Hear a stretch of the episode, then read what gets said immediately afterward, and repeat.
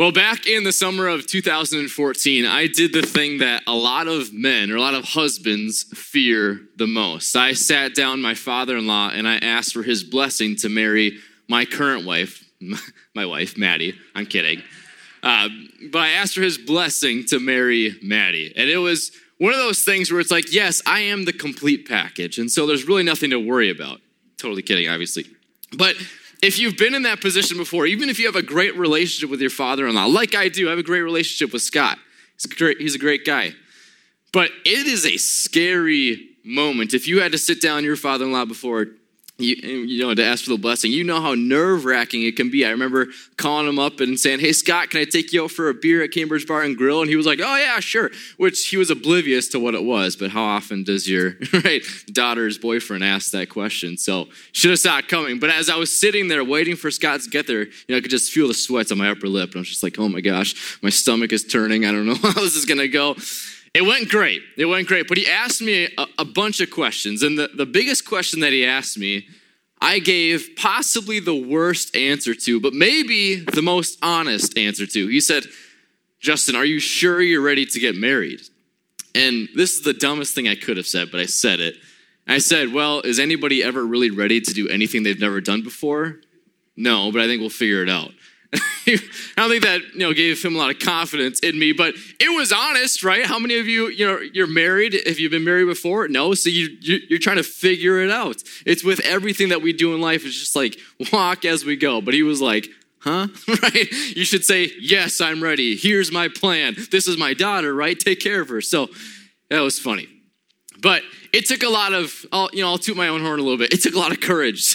I had to muster up a lot of courage to have that conversation with Scott. And I want to ask you the same question. What have you had to have courage in your life too? Maybe it's a funny story like mine, or maybe it's a really big deal that has happened in your life. But I think we all have these moments where we have to kind of, kind of step out in, in courage or in character to do something that we need to do or to do something adventurous or whatever it is. But we all have these moments in life where we need to step out with courage and character. And that's our goal today for the sermon. As we enter into Ruth chapter 3, my goal today is that you step out in courage and character in 2021. And I'm not just talking about your future spouse and getting married or going to Alaska on a whim because you want to go deep sea fishing.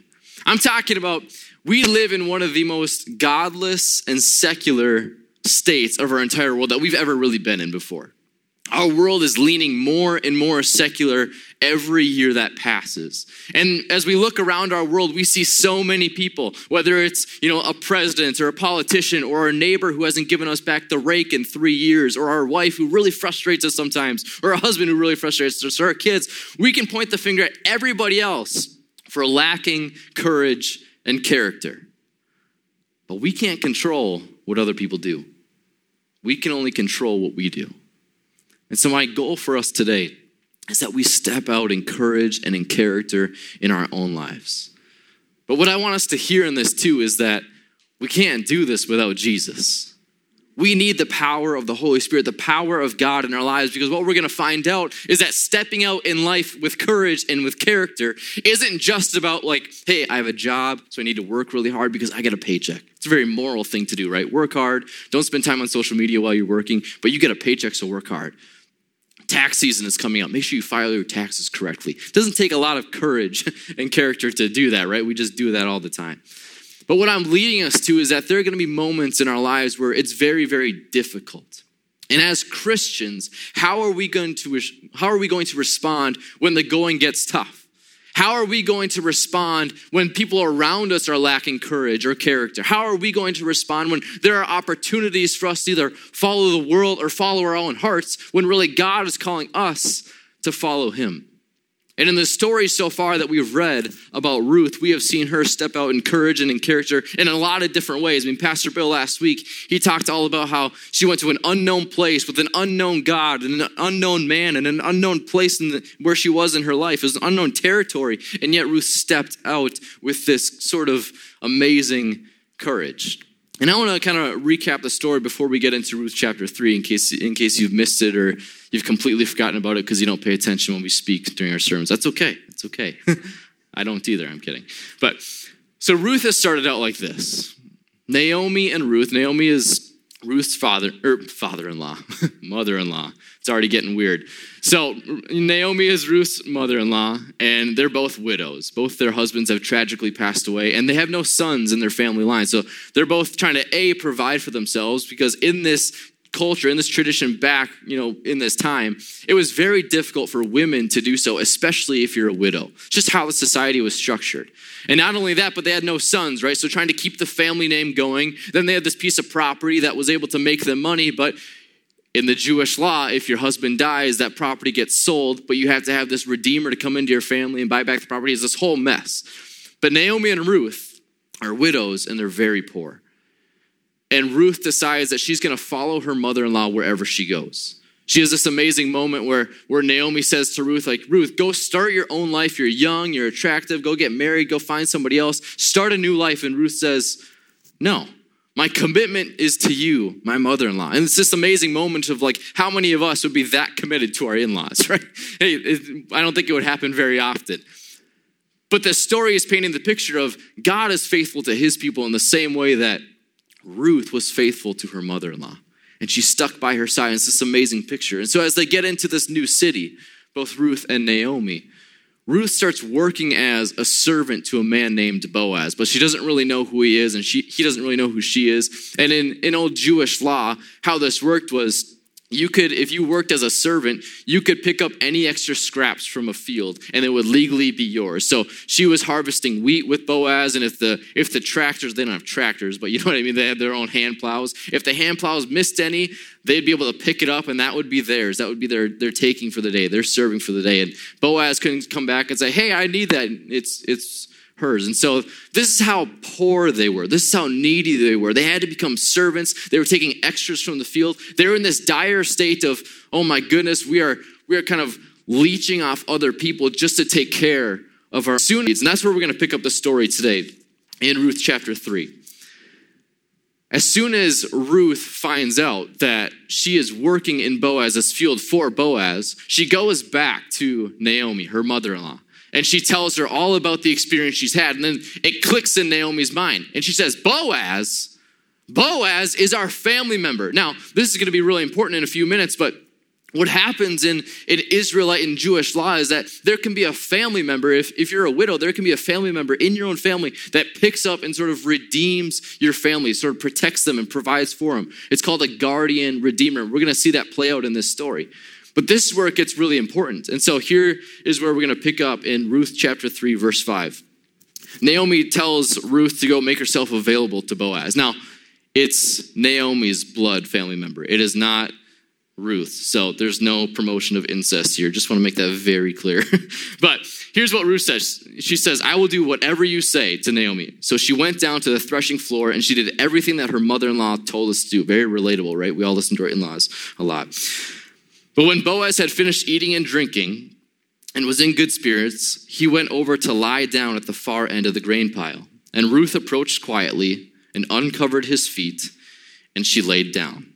Now, this is another instance where we are seeing sort of the courage and the character of Ruth. Her mother in law told her, Hey, this is Boaz. He can be the guardian redeemer of our family. He can pick us up. He can provide for us, protect us. He can take care of us. So go make yourself available to him. Don't look like a widow, but get dressed up, get yourself, you know, looking good again, and go propose to him. And hopefully he will become the guardian redeemer of our family. And Ruth listens to that. And we're seeing this character. It's very simple, right? It's very, she's just listening to what her mother in law says, but we're getting an insight into the kind of noble woman that Ruth truly is. Because in the Ten Commandments, right, honor your father and mother. Very simple, yet it's profound.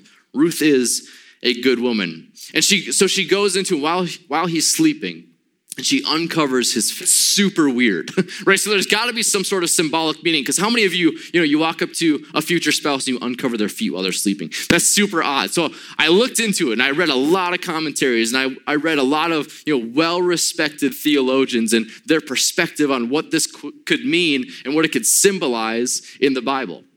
And it turns out that all of these theologians have come to this consensus that if you uncover somebody's feet, the cold breeze will help wake somebody up.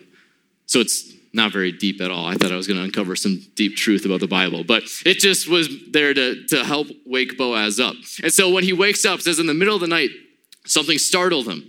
He turned, and there was a woman lying at his feet. Who are you? he asked.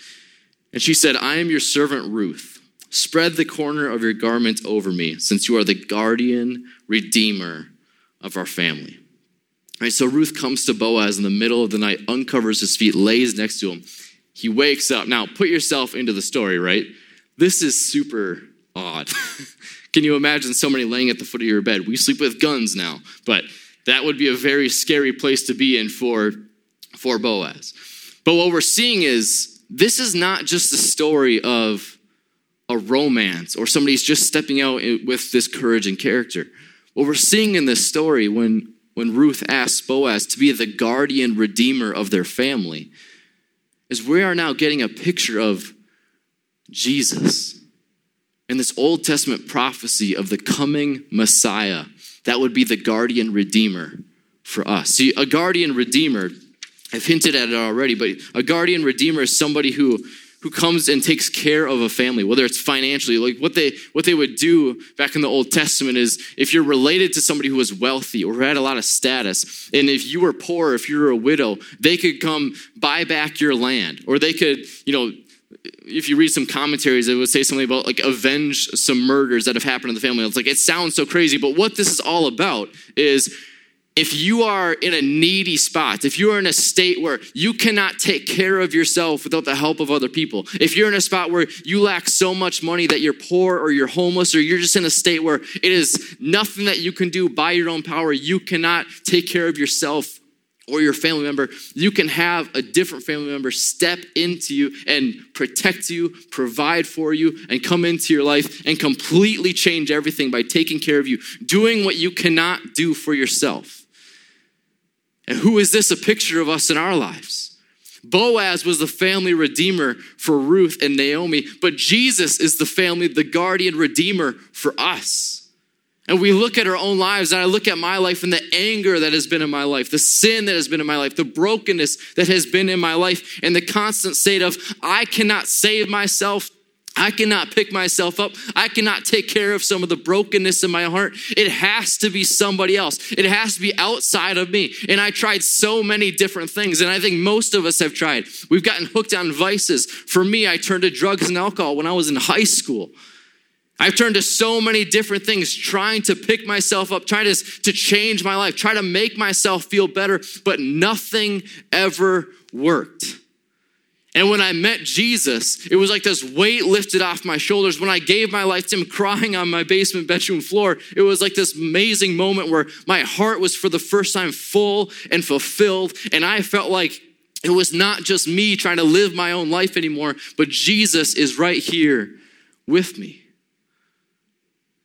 And if we're sitting here today, the chances are that most of us have had an experience like this, where we've come to the, the realization that we cannot take care of ourselves, that our addictions are too strong, that our anger is too strong, that we might have good days and good weeks, but there's gonna be a time where we break again, and we need a guardian redeemer in our own life to pick us up, to save us, and to change us.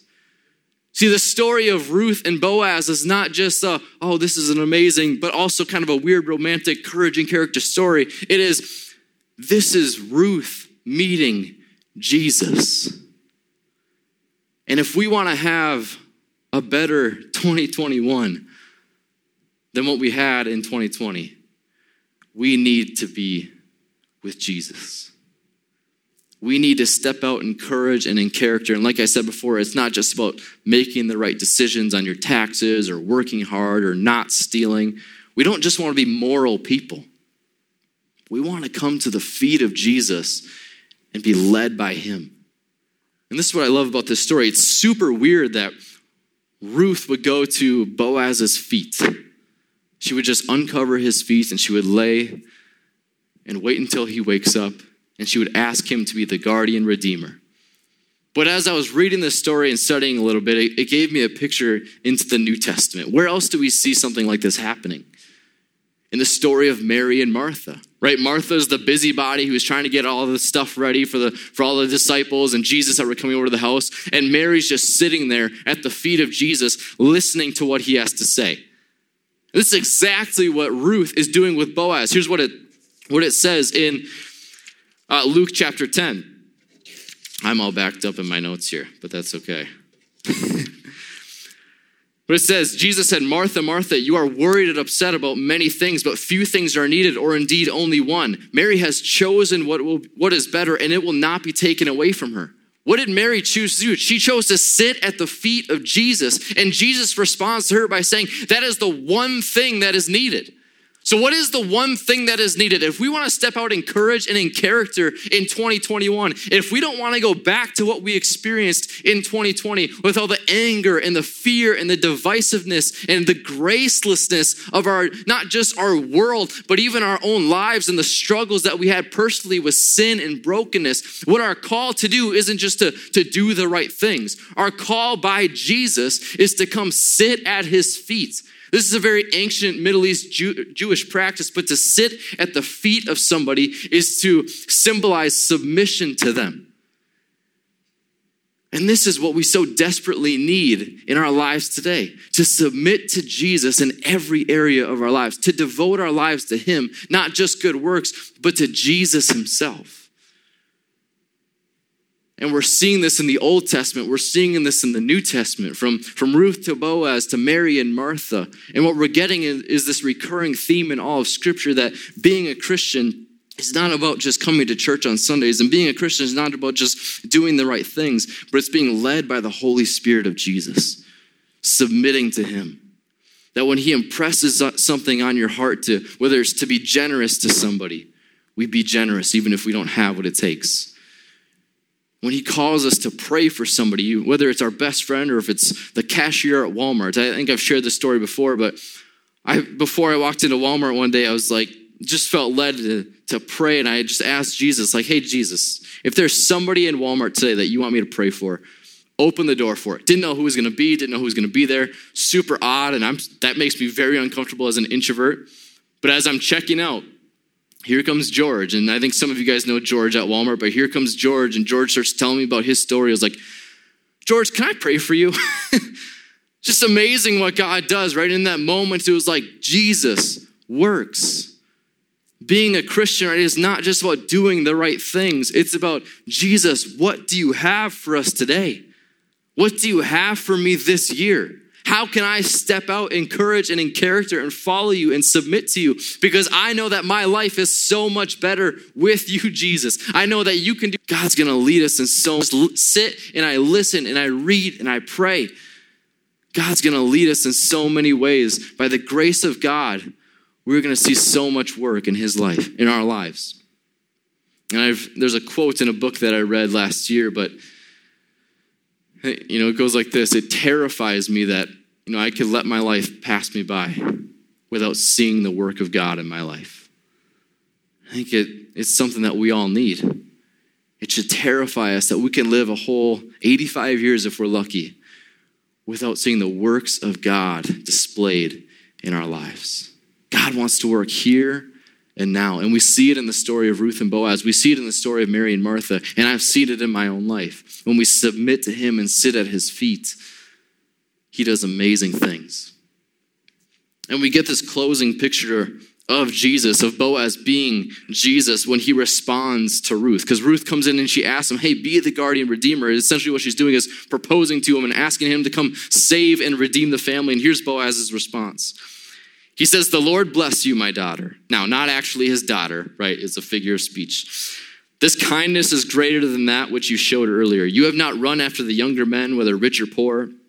And now, my daughter, don't be afraid. I will do for you all that you ask. And all the people of my own town know that you are a woman of noble character. This is a beautiful response of love and of grace from Boaz.